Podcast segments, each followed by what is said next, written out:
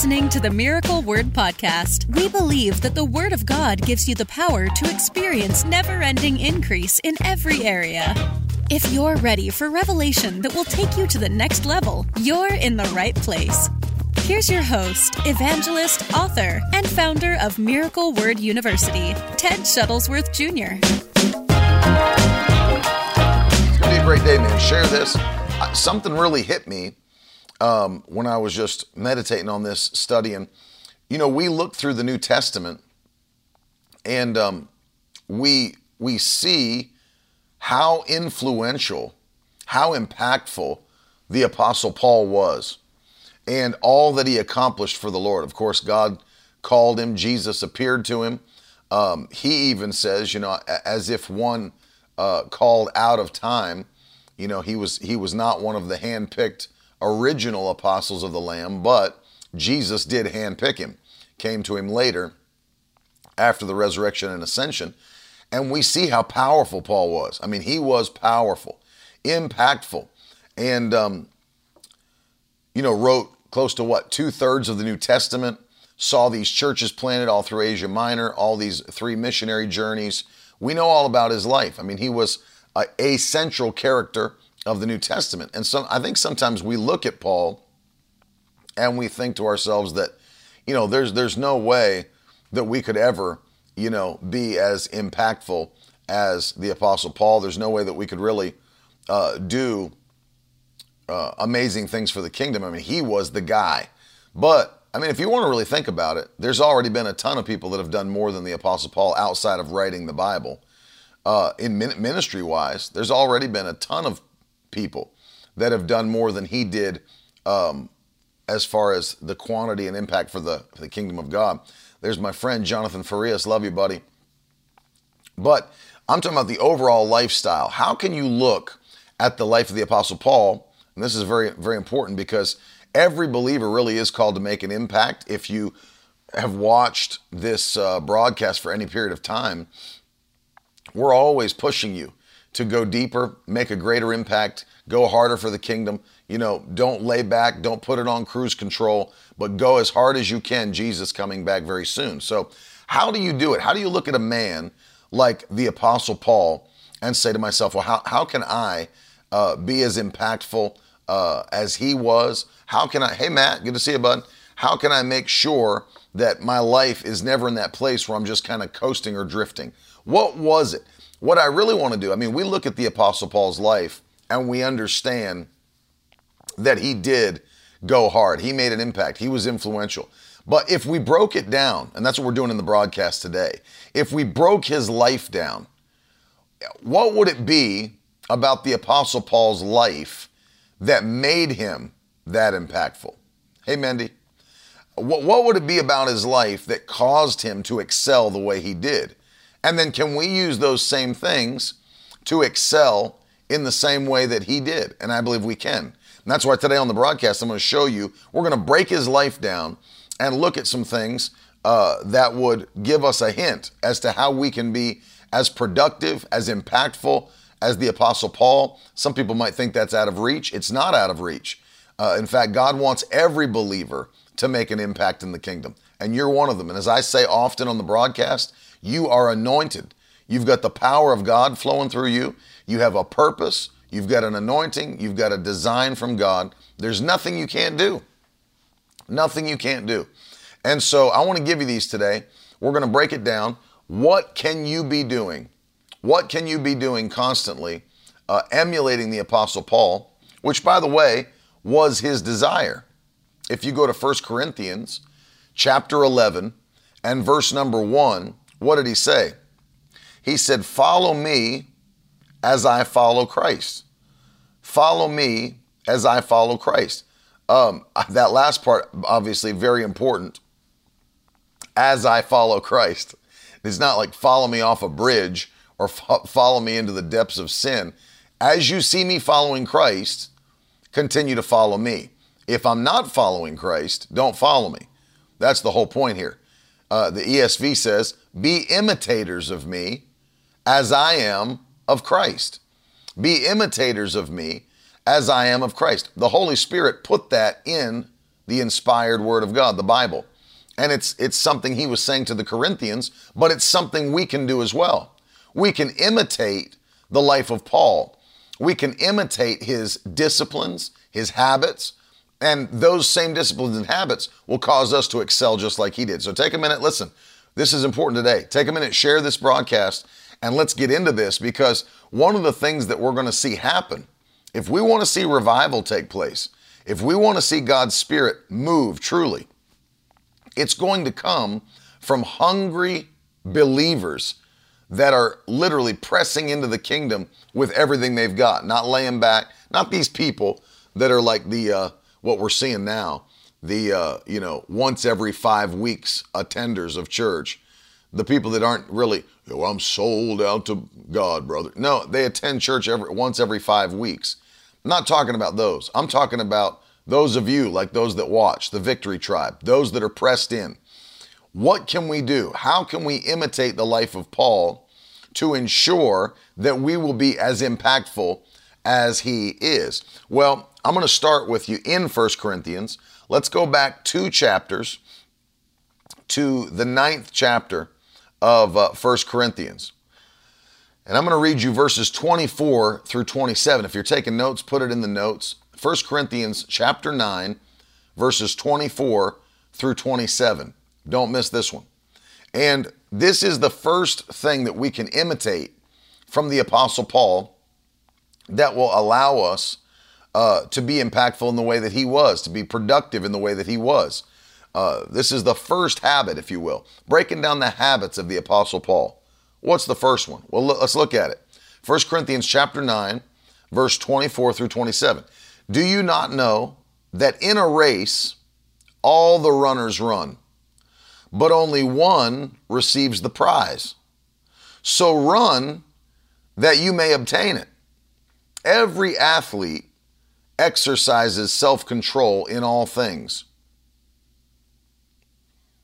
They do not receive, uh, they do it to receive a perishable wreath. But for us, we receive an imperishable wreath. So I don't run aimlessly. I don't box as one beating the air but I discipline my body and keep it under control, lest after having preached to others, I should be disqualified. Hey, Robin, good to see you on today. Hey, Tracy and Jeanette. So here's habit number one. If you want to emulate the Apostle Paul, if you want to see his same production impact in the kingdom, what did he say was number one? I discipline my body on a daily basis, so making it do what it should, one translation says. He says, keeping it under control. Uh, one translation says, or the actual Greek language, I pummel my body and make it a slave. Think about that. I make it a slave. I make it do what it should. I make it do what it should. So that after having preached to others, I won't become disqualified. The reason Paul did this, so number one, if you're putting the comments, put this in. The number one way to emulate the Apostle Paul and to be productive and to be impactful is to discipline your flesh. Put it in the comments. Number one, discipline your flesh. That's number one. It's absolutely number one. That's baseline. Discipline your flesh. And he said that. He said, I do it on a daily basis. On a daily basis. Why? Well, Paul had an understanding that it is the flesh that is actually at war with your spirit, if you didn't understand that. Uh, he speaks in his letter to the Galatians, and he says to them in Galatians chapter 5 and verse number 17 that the flesh is constantly at war with the spirit. I'm sure you've read that before, but it's good for us to look at it again. The flesh is constantly at war with the Spirit. Doesn't want it to be able to do what it should do. You see what I mean? Doesn't want it to be able to do what it should. Well, why? Because the flesh loves the things of the flesh, whereas the Spirit loves the things of the Spirit and wants to please God. But do you realize, even Paul taught this, there was a constant war going on in his members, he said. I want to do what pleases the Lord, but my flesh won't let me. And so if we don't if we don't ever see this, we'll miss everything else that God wants to do in our lives. Literally, we'll miss everything else. Because if you can't get past the flesh, you'll never do any of the things that please the Lord. That's the what the reason I started with this point is because it is the baseline. If you don't discipline the flesh, you will never do anything that pleases the Lord. And so, what did Paul say?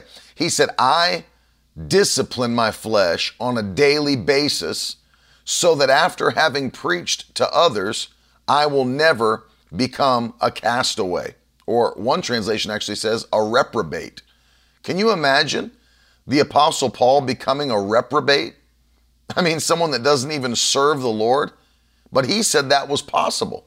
He said, if I don't do what's right, if I don't discipline my body, I could become a reprobate. That, that blows my mind. I could become a reprobate. So, and, and here's the key, and I'm going to do what I told you guys to do so that I'm never um, asking you to do something that I personally wouldn't do. I'm going to share the broadcast. Um, shared. Love it. Um, so he says, I discipline my body. Well, if you look at Galatians chapter 5, what is he teaching?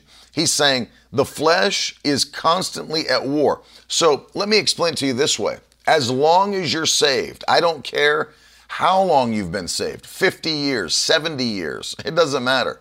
As long as you are alive, you will have to take control of that body. You have to. Have to take control of that body. It will try to rule you, it'll try to run you every day, every single day. That's why, you know, it's important to, to, um, take times of fasting and prayer throughout your life. Uh, obviously, you should pray daily. You can't fast daily, obviously, or you would die, but you should take times every week or every month to fast included with your praying. Why? One of the things that fasting does is it disciplines that body and tells it to be quiet, tells it uh, it's not going to be in control of you, that you're in control of it. You know, it's interesting that your body is not really the truly who you are. Your body is not the real you. Um, if you read what he said in 1 Corinthians 9:27, didn't you find it interesting that Paul said, I discipline my body. So he didn't consider his body to be the real him. He said, I, the real me. Who is it? The spirit man. You, you, the real you is your spirit man. In fact, that's so important for everybody to understand. I would ask you to put it in the comments. My spirit is the real me. My spirit is the real me. That's the eternal part of you. My spirit is the real me. And Paul said, I discipline my body and keep it under control. So, understanding that he can't even please the Lord, he can't even please the Lord without um, disciplining his flesh. Otherwise, the flesh will fight against the spirit. And then what will happen? You'll lose every spiritual battle. If you don't control the flesh and your flesh leads you forward, you'll lose every battle because there's nothing good. In fact, if I took you to Romans chapter 7, what does Paul say to the Roman church in the seventh chapter? He said, There is nothing good in my flesh. There's Alessia from Italy. Ciao. Come sta? Um, there's nothing good in my flesh. Nothing. Your flesh is literally uh, not only just carnal, it's unregenerated. just just that's the whole reason that Christ is going to have to glorify your body. You know, when Christ comes back, the dead in Christ shall rise. Those of us that are alive and remain will be caught up to meet him in the air. What, what's the purpose of the dead in Christ rising? Aren't they already in heaven? Yes, their spirits are in heaven, but God promised to glorify our bodies, just like Jesus' body was glorified. Our bodies now are carnal. They are literally fleshly. They are uh, they desire the things of the flesh. They desire what's wicked. And you've got to discipline your body and keep it under control.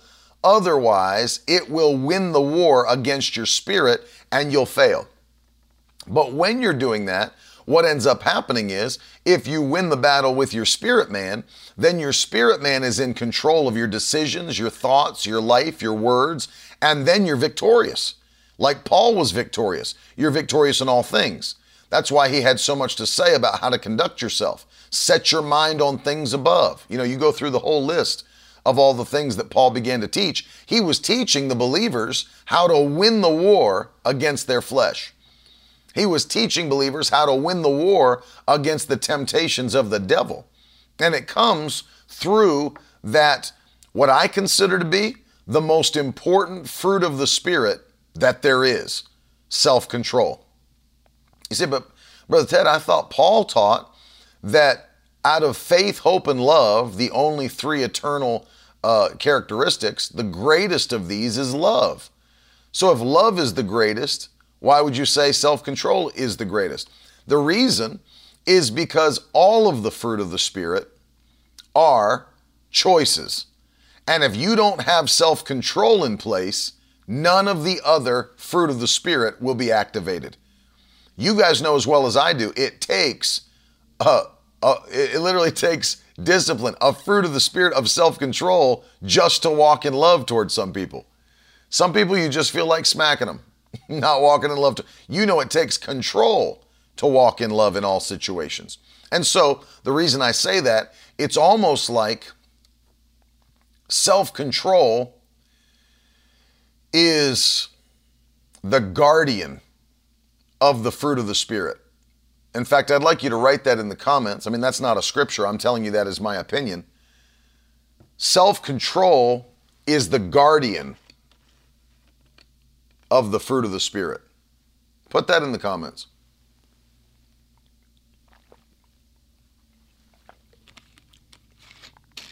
Hey, Marcel. Love you, buddy.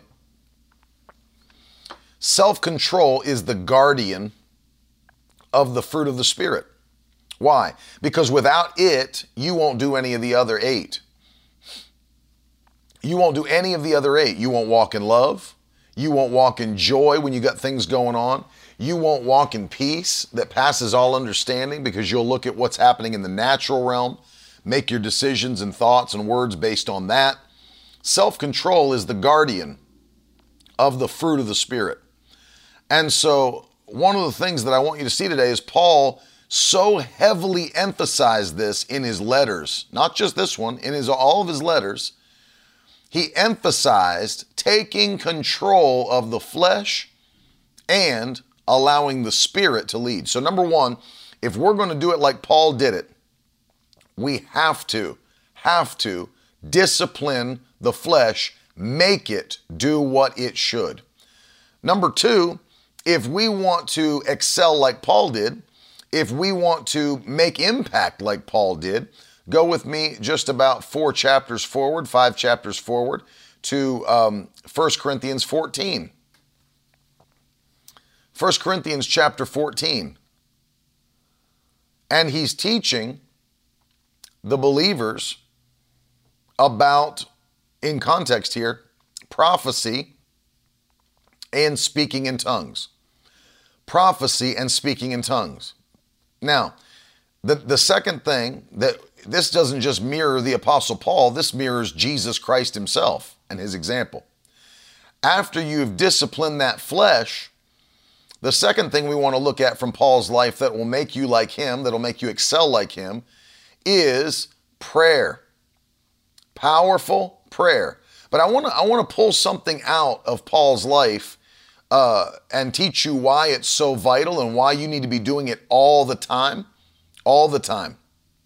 Look at this 1 Corinthians 14, um, he says, I'm going to start with verse 1 Pursue love and earnestly desire the spiritual gifts, especially that you may prophesy. For one who's, and he, let me, let me stop here and pause for a moment. He's speaking to the, to the believers here in the context of a public church service, not in their own personal lives. This part of the letter that you're reading is in context of what should take place in a public church service. And the reason he's emphasizing prof, uh, prophecy over speaking in tongues, as you'll see, I'm going to read it to you, is that so everybody in the church service can be built up by what God's saying.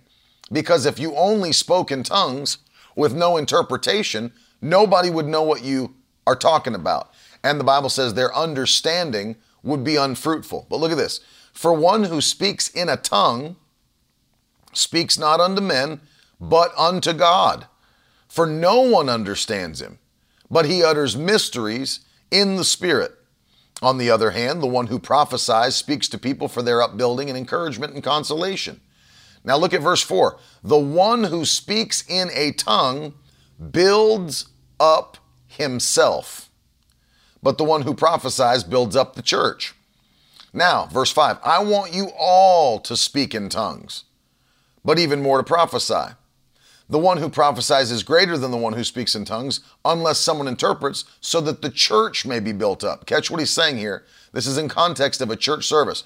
But now go down to verse 18 and look what he and look what he says. Verse 18, he said, I thank God that I speak in tongues more than all of you do. so the second thing I want you to see is not just prayer, but praying in the Spirit. Paul, by his own admission, said that he prays in tongues all the time. I pray in tongues more than all of you do. More than all of you do. And, notice this. He said, not only is uh, tongues assigned to the unbeliever, but it builds up the one who's doing it. It actually stirs up the one who's doing it. Of course, we can look at Jude verse 20 and know that the Bible says, but ye, beloved, building yourselves up on your most holy faith, praying in the Holy Ghost. So you can literally build yourself up in your faith, and you can stir yourself up by praying in the Holy Ghost. Now, it's interesting that when you come together, uh, the Bible says, Paul, Paul said this. He said, I will, I'll go back and show it to you. He said, So what will I do? He said, This is verse 15 if you're reading with me. Verse 15. So what will I do? Paul said, I will pray with my spirit, but I will pray with my mind also. I will sing praise with my spirit, but I will sing with my mind also. When he says I'll sing with my mind or pray with my mind, that means that he will pray and sing in his known language. That's what he was talking about. I'll pray and sing in my known language. But when he said, I'll pray and sing in, with my spirit, that means in tongues. In context of the chapter, he's talking about in tongues versus in his known language. And so, what is Paul saying? First of all, I speak in tongues. Number one, I want all of you to speak in tongues. Number two, I speak in tongues more than all of you. And number three, I will pray in my spirit and with my understanding. So, Paul is teaching these baby believers, and by the way, that's what the Corinthian church was baby believers, immature believers. He's teaching them that uh, not only do I want you to speak in tongues, look at my model, look at my lifestyle.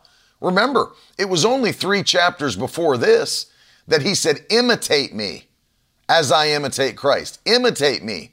Imitate me. So he wanted them to look at his life like a cheat sheet and and start to do what he did. And so, why is he telling them that? To brag? No, he's not bragging. He's giving them insight into his life so that they can imitate him and what he does. And he said, I speak in tongues more than all of you do. So imitate me. Speak in tongues all the time. Pray with your spirit. Pray with your understanding. So I don't think you should only pray in tongues. You should pray in English or whatever your uh, natural language is. But you shouldn't just pray in English. You should pray in the Spirit, Paul said. And if you want to be impactful, you know, I was listening to, um, well, actually, my friend, Pastor Brian Wright, went over to Nigeria, I believe last year, and uh, was able to meet with some powerful men of God while he was there. And he actually had an opportunity to sit down with and speak with Pastor Enoch Adeboye. And he did this for me. The question that I always ask uh, men of God, powerful men of God, um, what would you tell younger ministers?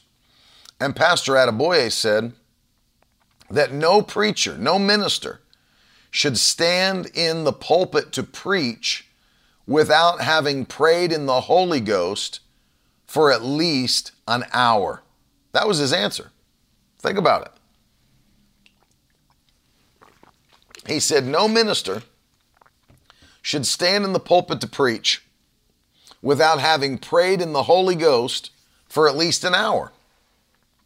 This seems to be a common thread through any, not just, you know, Paul and the apostles and others, but early church, not just that, but even men of God today that are powerful men of God. You, you see, it, it seems to be all these powerful men of God are men who pray in the Spirit. You look back uh, through the last however many years you want to look of men that have shaken the world, shaken the world with their lives and ministries. Uh, you think about T.L. Osborn, Lester Sumrall, A.A. Allen, Kenneth Hagin. Uh, you think about, I mean, any of these. You get Reinhard Bonnke, uh, my father, uh, Rodney Howard-Browne. You, I mean, you go through any of these. You know who you're, you know you're going to find? They pray in the Spirit. they pray in tongues. They build up their most holy faith. They're sensitive to the Holy Ghost. Anybody you want to go back and look through that has shaken the world with their life and ministry. Love you, Brandon. They've shaken the world, but what, what, what do they do in their own personal dedication? They're praying in the Holy Ghost. Brother Schambach prayed in the Holy Ghost. You go all through any man of God, Bishop Oyedepo, Pastor Adeboye, all of them. Dag Heward-Mills, pray in the Holy Ghost. Pray in the Holy Ghost. Why? It's God's gift to the believer. It's a heavenly language. It builds up your faith and gets it ready for action. It stirs you up in your spirit, edifies you, the Bible says in 1 Corinthians 14. It edifies you. And so, if you want one of the things, if you want to emulate the productivity and the excellence and the impact of the Apostle Paul, you got to be not just a person who disciplines the flesh, but a person who prays in the Holy Ghost. You've got to pray in the Holy Ghost. You know, it's it's it's something that you cannot do without.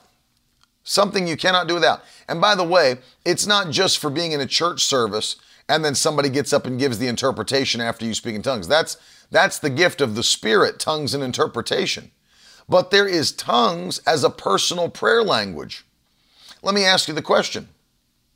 On the day of Pentecost, when they all 120 began to speak with other tongues, who interpreted them? God did because everybody that was listening heard what they said in their own language, but no believer stood up and interpreted. In Acts chapter 8, when they were all filled with the Holy Ghost, who, who interpreted uh, in Acts chapter 8? Nobody. In Acts chapter 10, when they were at Cornelius's house and they all got filled with the Holy Ghost, first Gentile family to be filled with the Holy Ghost, and they all started speaking in tongues. Who, who interpreted then? Nobody. Acts chapter 19, Paul goes to Ephesus, finds 12 men. They get saved. He lays hands on them. They get filled with the Holy Ghost. They start speaking in tongues. Who interpreted then? Nobody. See, people read this 1 Corinthians 14 and then they start uh, going real hard on everybody that speaks in tongues in church. Say, well, if you, you better stay silent unless there's an interpretation. That's just if you're giving a word to the body in tongues. That's what Paul's talking about in context. He's not talking about the personal prayer language. He said, I speak in tongues more than all of you do. He didn't say I speak in tongues and interpret more than all of you. He said I speak in tongues more than all of you. And so it's a personal prayer language, but also a gift of the Spirit to edify the body of Christ in a public setting. But if you're by yourself, you know, unless the Lord, for some reason, like you're giving yourself a word, and the Lord gives you the interpretation of what you prayed out, then it's just a personal prayer language in the Holy Spirit. Paul said, I'll pray with my spirit and I'll pray, pray with my mind also. He does both, and both need to be done. And if you're not filled with the Holy Ghost, hey, Zach, if you're not filled with the Holy Ghost, you should seek that gift. It's for every believer, not some, it's for all. It's for all. That is the pattern of the book of Acts. God never picked and chose who uh, he was going to fill with the Holy Spirit. Never. Never. In fact, you look at the 120 in the upper room, every single one of them that was there to receive got it. Every single person Peter and John laid hands on in Acts chapter 8, every single one of them got it. All that were there in Acts chapter 10, Cornelius' house, got it. All 12 men Paul laid hands on in Ephesus, got it. There, there was never a time in the book of Acts where the Lord picked and chose who got the Holy Ghost with tongues and who didn't. You know, when you look at the 120, uh, it wasn't like 40 of them got tongues and the rest of them just got the fruit of the Spirit. No, they all spoke with tongues. It's a desire for every, of God, for every believer on the earth. Every believer. Every believer. So I want you to understand this. If you're going to be impactful like Paul, number one, you don't just have to discipline your flesh, but number two, you've got to pray in the Holy Ghost. Pray in the Holy Ghost. Pray in the Holy Ghost. It'll make you sensitive to the Spirit of God. I did an article in one of our Miracle Word magazines one time 10 benefits of praying in tongues. 10 supernatural benefits, things that the Bible says actually happens when you pray in tongues. And you've got to be doing it, constantly doing it, and becoming sensitive to the Holy Ghost. See, if we are not, and this, this leads me to number three if you want to emulate Paul's life discipline your flesh, pray in tongues. But number three, the third thing, if you want to emulate Paul, be led by the Spirit. Be led by the Spirit of God. You've got to be led by the Spirit in everyday life. Everyday life. There'll be things the Lord will speak to you to do. It doesn't even seem like, why would I do that? He's leading you. He's leading you. He's guiding you, telling you and teaching you what to do. The Holy Spirit teaches you all things. Be led. Paul said to the Roman church, Romans chapter 8, verse 14, as many as are led by the Spirit of God, they are the sons of God. So the children of God should always be led by God's Spirit. Always. You know, everything that we've ever felt to do in our ministry, in our life, I've had to be led by the Spirit of God. I've done a lot of things that didn't make sense. To be honest with you, I've done a bunch of things that didn't make sense. You know, when I was in, I was called to be, I've been called to be an evangelist since I was five years old. Five years old. Knew what I was supposed to do. And when I went to Bible school and was coming out of Bible school, I was fasting and praying in February of 2003, and the Lord spoke to me to move from West Virginia to Virginia Beach, Virginia, uh, to help my uncle, Pastor Terry Shuttlesworth, plant the church that he planted there. And um, I thought to myself, why would I go and become an associate pastor when I know I'm called to be an evangelist? That doesn't make sense. Makes no sense. However, it's what the Holy Ghost was telling me to do. I fasted and prayed. I didn't take it lightly. I was in Tulsa, Oklahoma for Winter Bible Seminar, February. Last year, Brother Hagin uh, did it, I believe. And I'm praying and fasting, and the Lord's speaking. The Lord's speaking. And uh, told me very clearly move to Virginia Beach, help your uncle uh, as he builds the church and uh, that's where you're supposed. That's your next assignment. Well, you know, I could have just said, "Well, no, I'm an evangelist. I'm going to start traveling preaching. I'm going to travel and preach." I'm not doing that. I'd have been out of the will of God. I'd have missed it. Never would have met Carolyn. Never would have married her.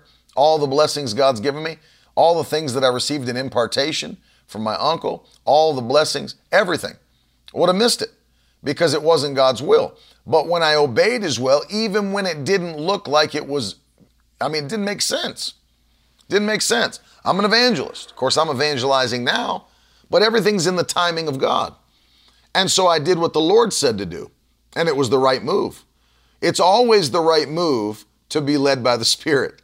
I want you to write that in the comments section. Every person that's watching, if there's anything I could impart to the body of Christ on at large today, it would be be led by the Spirit of God. Be led by the Spirit of God. Put it in the comments. It's never a mistake to be led by the Spirit of God. Amen. Yeah, got to be with my, my, my cousins as they were growing up. So uh, you understand this. It's never a mistake. You'll never make a mistake being led by the Spirit of God, ever. It's always a right move to be led by the Spirit of God. Don't ever take it for granted the fact that we have the ability to hear from the Holy Ghost. It's always the right move. Somebody put it in the comments section. You can never make a mistake being led by the Spirit of God. Never. It's always the right move to be led by the Spirit of God. So understand this Paul was led by the Spirit.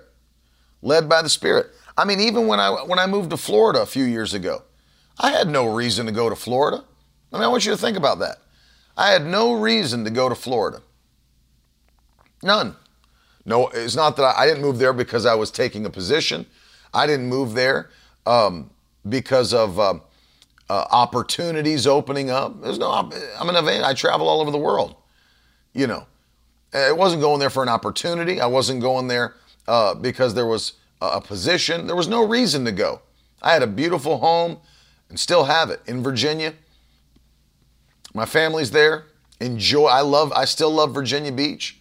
You know, there was no reason for me to pick a move to Florida other than the Holy Ghost told me to go.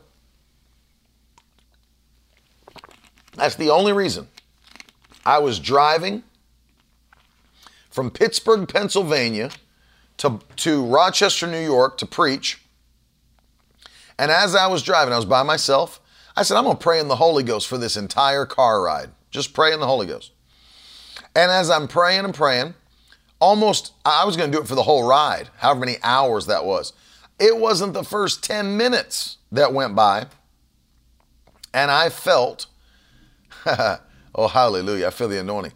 I felt the Holy Ghost say to me, It's time for you to move to South Florida. Now, that doesn't make sense to your mind, doesn't make sense, you know, in the natural. And uh, I said, All right. And I called my wife on the drive and I said, Carolyn, the Lord just spoke to me that we're supposed to move to uh, South Florida and that God's telling us to do that. And she had to pray herself and get the word of the Lord. And, and we both did and felt the peace. Well, I'm driving after I hung up with my wife. Talk about confirmation. I called my friend uh, Sean Thomas. That's our pastor, Bishop Rick Thomas' son, Sean Thomas, who's the executive pastor now. And uh, I said, Hey, man, what are you doing? He said, Well, I, we just got out of a meeting where we're talking about the, the new year, the word of the Lord. Because every year on New Year's Eve, Bishop Rick Thomas delivers the word of the Lord for the church. Uh, almost the, like it's the prophetic word of God for abundant life for the upcoming year. The Lord speaks to him, and then he delivers the word on New Year's Eve. We stand on that word as a theme throughout the whole year. So he said, I just got out of a meeting with my dad and others for the staff for the word of the Lord that's coming up. I said, Oh, really? I said, um, What is the, um, and this is no lie. I said, What's the theme? I said, I know, I know you're going to reveal it on New Year's Eve, but tell me. I said, What's the theme for the upcoming year? He said, The theme that the Lord gave my father, he says, just one word. The theme is move. Hallelujah. he said, The theme is move. And that was the theme for their whole year move. And literally, as I'm just finishing praying in the Holy Ghost, and the Lord says to me, Move, move down to South Florida. I call, I knew nothing about it, nothing at all about it. Called him right after I called my wife. I said, What's the theme? He said, The theme is move. I mean, you can't have a more clear confirmation from the Holy Ghost than that. I said, Lord, I hear you. And literally, we put our house up in Virginia for rent, got a Penske truck, packed it up, and moved everything down uh, into South Florida, got a place there, renting a house. then, after we'd been renting a house for a couple of years, uh, I found this to be very interesting. I'm talking about being led by the Spirit of God now. Led by the Spirit of God. This is point number three of how to have a life like the Apostle Paul, make impact like he did. And uh, I started be- becoming, I wanted to become more healthy. So I started walking. Well, inside of our community, which, which would be like a development, there's five separate neighborhoods in the development. And it was a weird thing because I would always, so I made up my mind to walk like four miles a day, and I would walk and pray in the Holy Ghost.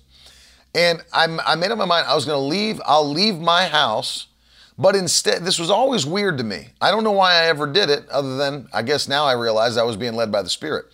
I would leave my house and I would walk out of my neighborhood. I wouldn't walk my neighborhood.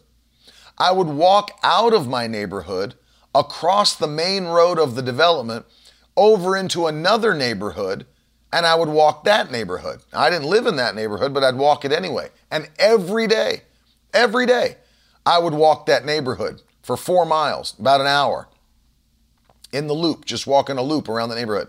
Then I'd walk home and finish my walk at, at the house. And I was, you know, I, at the beginning I thought, well, that's weird. That I, why would I go over to that neighborhood? I don't even live in it.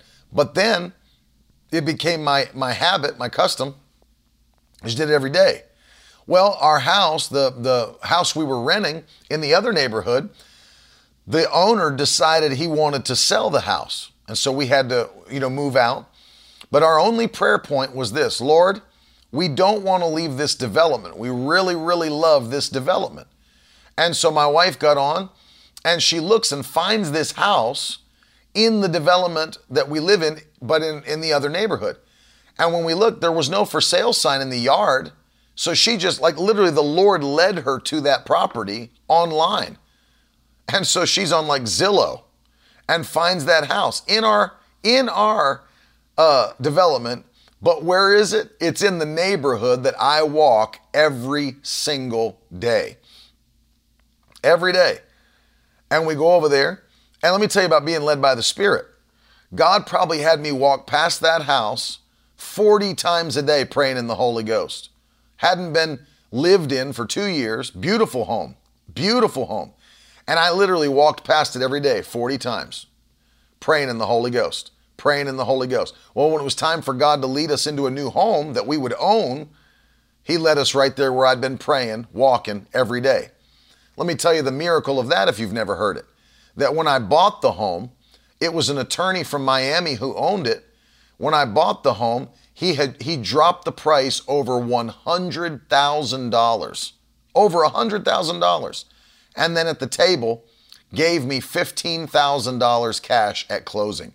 Literally, I took ownership of this home, and the man who's selling the home to me basically just put hundred and fifteen thousand dollars in my pocket and I moved into that home with the equity that God blessed me with. All that from being led by the Spirit. One of the, in my opinion, most beautiful home on the block and positioned better than any home on the block. And I'm going to tell you something. If I would have never listened to the Holy Ghost, let me tell you, it's much far better than the house in Virginia Beach that I own. Far better. But let me tell you, if I'd have never listened to the voice of the Holy Spirit, I'd have never left Virginia Beach. I'd have never gotten to South Florida. I'd have never been blessed with that home. I mean, I, if I sat here and listed all of the blessings that God has poured out on our ministry, now we have, as you know, we've announced, we have the television studio that God gave us uh, completely, no debt on any of it.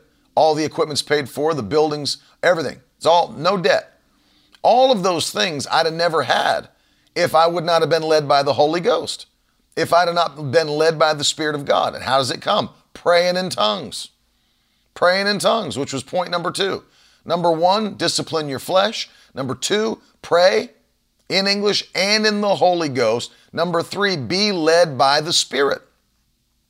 Be led by the Spirit of God. Amen. Be led by the Spirit of God. It's amazing what the Lord will lead you to do when you hear His voice and you can follow his directions. He'll bless you so abundantly. That's why the Bible says, I quote it all the time for anybody that's listening. All the time. Isaiah 48 17. If you, uh, I am the Lord your God who teaches you to profit, leads you in the way that you should go. Isaiah 119. If you're willing and obedient, you'll eat the good of the land. I am literally eating the good of the land today. My wife, my children are eating the good of the land. Why? We've just been willing We've just been obedient. That's all you have to be willing and obedient, and you'll eat the good of the land. You'll eat the good of the land. Hallelujah.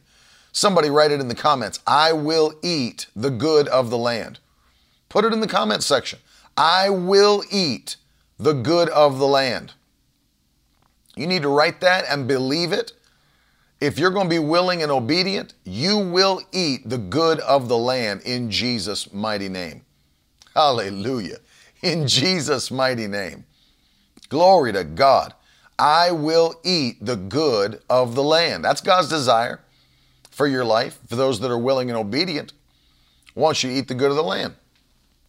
And so Paul, he disciplined his flesh, prayed in English, prayed in the Holy Ghost, was led by the Spirit, number three. Now let me give you four and five before I pray.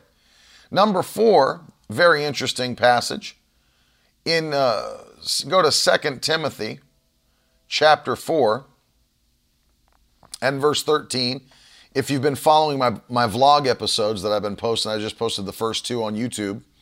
If you've not gotten a chance to see them, I put out a couple short vlog episodes, about six minutes, six, seven minutes. But on this last one, I was talking about making sure that you are um, using your time wisely. Using your time wisely. And I thought about the, the Apostle Paul, who was imprisoned in Rome. But notice this letter he writes to Timothy. He said, When you come, bring the cloak that I left with Carpus at Troas, also the books, and above all, the parchments. When you come, bring the cloak that I left with Carpus at Troas, but also the books, and above all, the parchments. Think about this. Paul was a man of study. Even from the beginning of his life, Paul was pegged he was going to be one of the leading Pharisees in the Sanhedrin Council. I mean, he sat at the feet of Gamaliel. He was extremely intelligent. He was uh, handpicked. He was a zealot. I mean, he was he had it he had it all together. So number four is study to show yourself approved. Study to show yourself approved. That's number four. If you want to be like Paul, if you want to emulate his impact, if you want to emulate his productivity, you've got to be a person of learning, a person of study. Anybody that knows me, if you know me personally, what's up, Luke? If you know me personally, one thing you've known, people say it about me all the time, and my wife jokes about it, that I can't rest. Like if I'm learning something new, I can't rest until I've learned it. If I'm learning a new uh, method or learning, I'm getting tutorials on things, whatever, I'll stay up till five in the morning watching YouTube tutorials until I know inside and out everything there is to know about it and to retain that knowledge. Why? Because I believe God has a purpose that, that He's using me to accomplish, and I'm going to make sure I'm ready to accomplish it. I'm going to make sure that I'm ready to do it as God is pushing me forward into this new thing. And so I'm not going to be ignorant. I'm not going to be ignorant of the things I need to know. I'm going to be diligent and I'm going to learn what I need to know. And then, of course, the study of the Word. You've got to study the Word of God every single day. Listen, if you're not reading the Bible on a daily basis right now, you need to come up with a plan of some some way shape or form that you'll be reading the word of God every single day. Make it a habit, make it a priority. Schedule it in your time in your day. Let me tell you, that's the best way to make sure it gets done. Schedule it like you would schedule anything else and consider that appointment to be important. If you put the uh, checkup at the doctor's office on your calendar, you put meetings that you have at work on your calendar, put reading the Word of God on your calendar and make up your mind. I will not do anything else in this time until the Word of God for the day is read. And be specific. Be specific. How many chapters do I want to read of the Bible each day? How much time am I going to spend reading the Bible each day? You got to you need to spend at least 30 minutes. At least. I mean no less. We give an hour to a Netflix show. Sometimes we'll give 4 hours to back to back to back to back shows on Netflix. You need to give yourself at least, at least 30 minutes a day to study the Word of God. How many chapters are you going to read? How long are you going to read the Word? See, and the reason I give you those two options because there's days that it's not about me really just reading as many chapters as I can. It's actually about me deep diving into uh, chapters of the Bible. You know, maybe tomorrow I'll do I'll, on the broadcast. I'll show you how to do a deep dive on Scripture, like I do. If I want to get the most out of Scripture, the most out of passages, try to see revelation that uh, God's going to show me. What are the steps? What are the steps that we take? What are the steps that we take? That might be a good broadcast for people to see and understand uh, how to do a, a deep dive on Scripture and really get get the most out of it. But what I'm showing you is some days it's not about how many chapters you can read in a day. Some days it's about taking two or three chapters and really, really chewing on those chapters, getting the juice out. I mean, like, you know, it, it, learning how to process the scripture, learning how to process what it is that you're going to do and understand from a, a passage. You know, what what was and, and, and we can get into this. Maybe maybe tomorrow. You know what? I will do it tomorrow. I will do it tomorrow. Uh, so you won't want to miss tomorrow's broadcast because I'm going to show you how to do a deep dive into scripture and really pull the most. And by the way, I'm going to give you three tools. Three. Yep, three. Three tools that I use every single day that help me to dive deep into Scripture. Three tools that I use every day. And I'll give you a fourth bonus tool as well.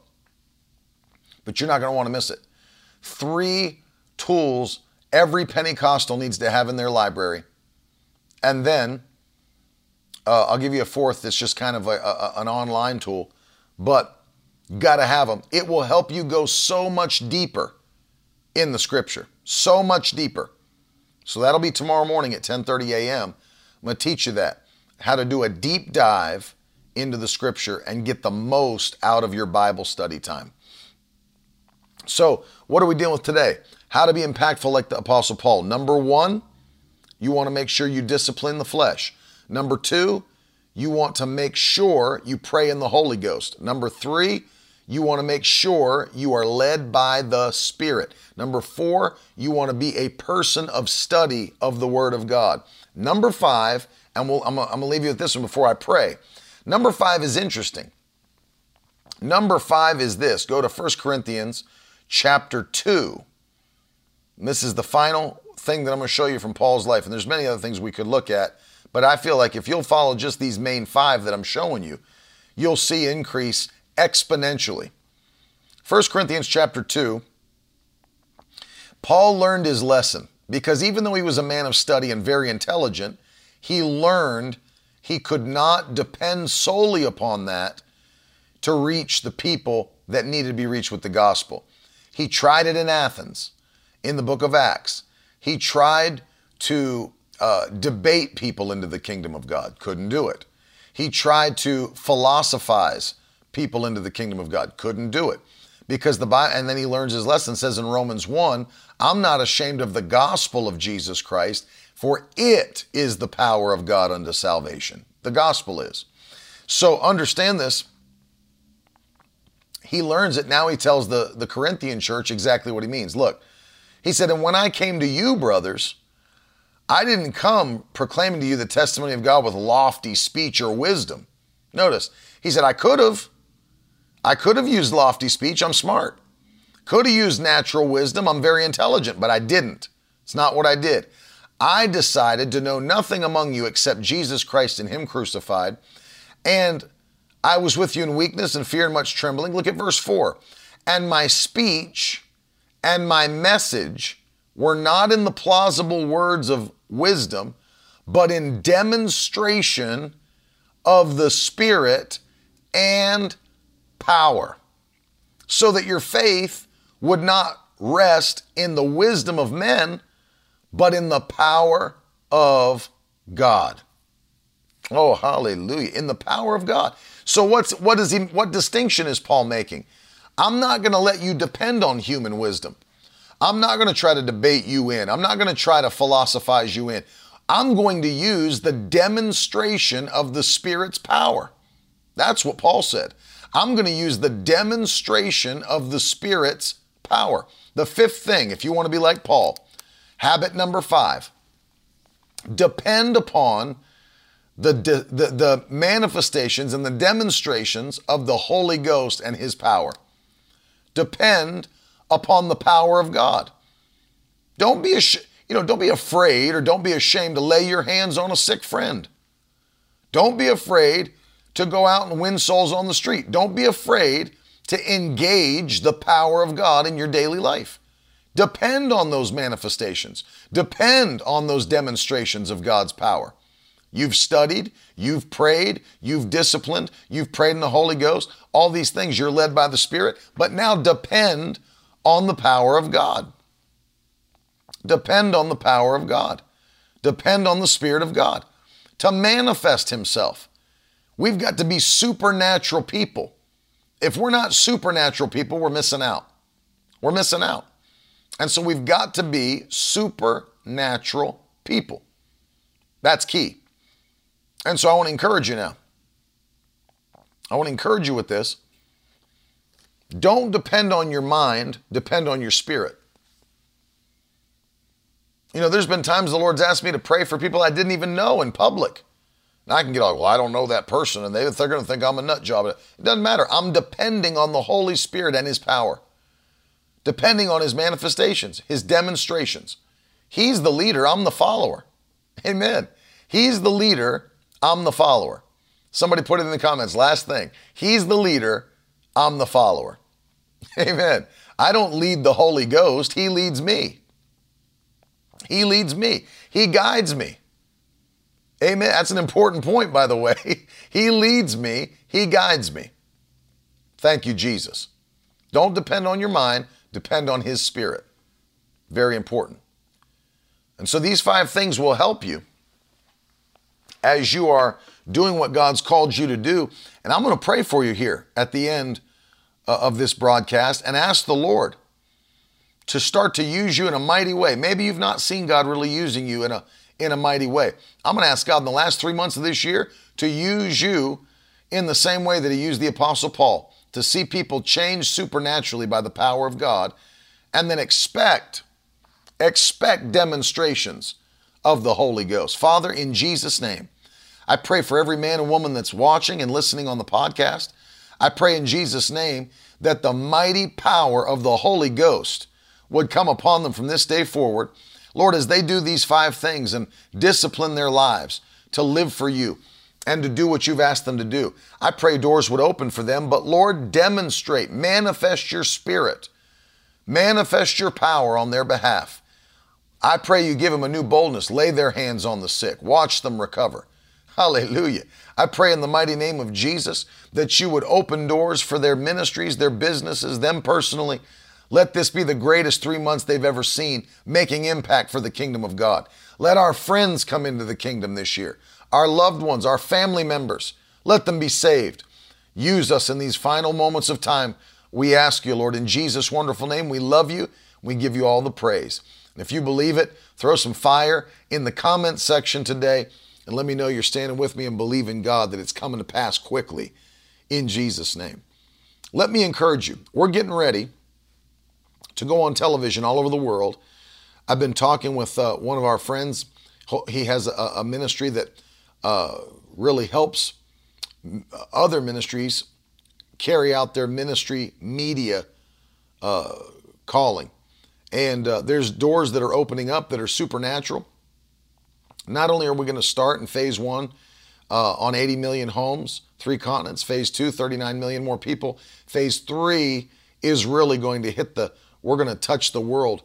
Literally 160 some, 180 some nations uh, where this broadcast will be available.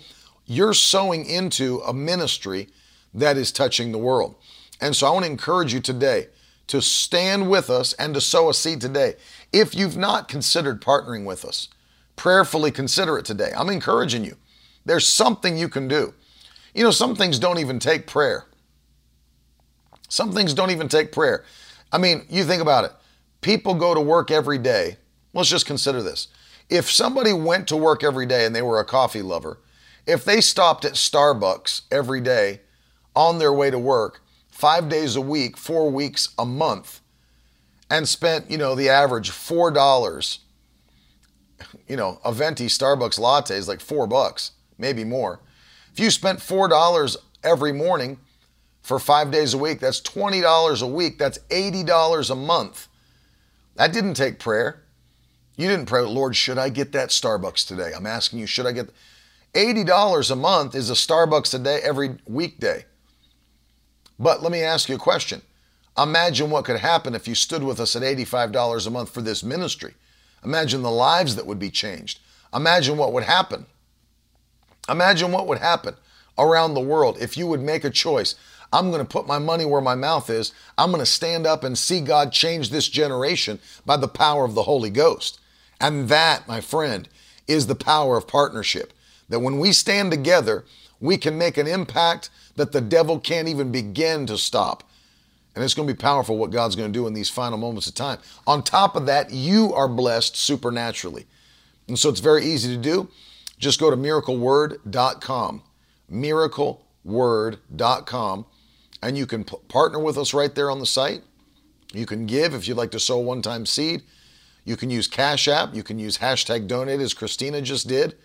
You can use uh, PayPal, Venmo, however you'd like to sow. If you want to mail a check, as some do to our ministry, all of our website pages have our mailing address at the very bottom. Any page you're on on the website has our address at the very bottom. And I want to say a big thank you. Coming towards what? The end of, of September now. We're getting ready to go into October. But for those of you that are sowing in September, we're sending you Bishop Rick's book, Speak to the Void, hardcover. He signed it for you as a, a blessing to those that are sowing $85 or more this month. If you're sowing $1,000 or more, we're going to be using the Life Application Study Bible in genuine leather and my brand new book, Further Faster, hardcover limited edition. So, what we're sending you is a gift to say thank you for sowing largely. And um, I'm excited because God's opening these doors, man, and we're running through. Thank you, Matt. Thank you, Christina. Thank you to those that are sowing on the website, partnering with us, standing with us. We love you, man. We appreciate you. I'm going to be live again tonight, 7 o'clock, uh, right here in Botkins, Ohio. Word Only Believe Ministries and uh, God's moving, man. And then, of course, Thursday night, going to be in uh, Kenton, Ohio, at that Only Believe campus. And then, of course, next week, man, I'm pumped up. Fitchburg, Mass. We're coming back to Crossroads Community Church not going to want to miss those services. If you can get there, man, get there. It's going to be awesome. Um, by the way, if you don't know, I've got the new book on fasting and prayer coming out before the new year so that you guys will have plenty of time to get it in your hands. It's going to be a complete uh, guide to fasting, biblical fasting, not like this, uh, you know, modern stuff people are doing where it's like, I, I fasted video games today. Actual biblical fasting.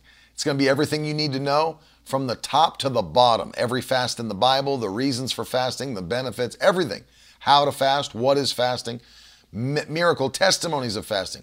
It's all going to be available uh, in this brand new book that's coming out uh, before the end of the year. So be ready for that. Be ready to get it. I'm excited to get it to you. Um, it's going to be really, really great. It's it's it's needed. It's definitely needed. I just uh, just to kind of pique your interest, I just finished a chapter in the book entitled The Danger of the Daniel Fast. the Danger of the Daniel Fast. You'll be wanting to read that one. Um, but it's going to be great. I'm very excited about it. And um, so I'll, I'll, let you know as soon as something's ready uh, for you to purchase ebook, paperback, we'll let you know. And then I'll, I'll uh, for those of you that are connected with me on text message, but only for those on text, I'm going to be texting out a chapter sample of the upcoming book. So if you want to get in on that and you want to receive a sample chapter of this book as it's getting ready to come out, you got to be connected on text message. How do you do that? You go to miracleword.com forward slash text. miracleword.com forward slash text. And if you sign up, be a part of our text message family, you'll get text from me. But that's where I'm going to deliver a sample chapter of the book that's coming out. Uh, we're not going to email it. We're not going to put it online. It's going to only be for those that are connected by text. I love you, man. Thanks for hanging. Uh, yeah, thank you, Brandon. I appreciate that. Thanks for hanging with me today. Don't forget, tomorrow, we're going to be teaching how to do a deep dive into Scripture, the three tools that you need to do it, uh, that every Pentecostal needs in their library, how to get the most out of your Bible study. I love you, man. Have a great day. We'll see you tonight, live, 7 o'clock. I'll talk to you soon.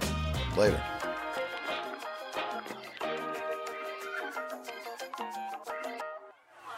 Now that's the stuff leaders should be made of.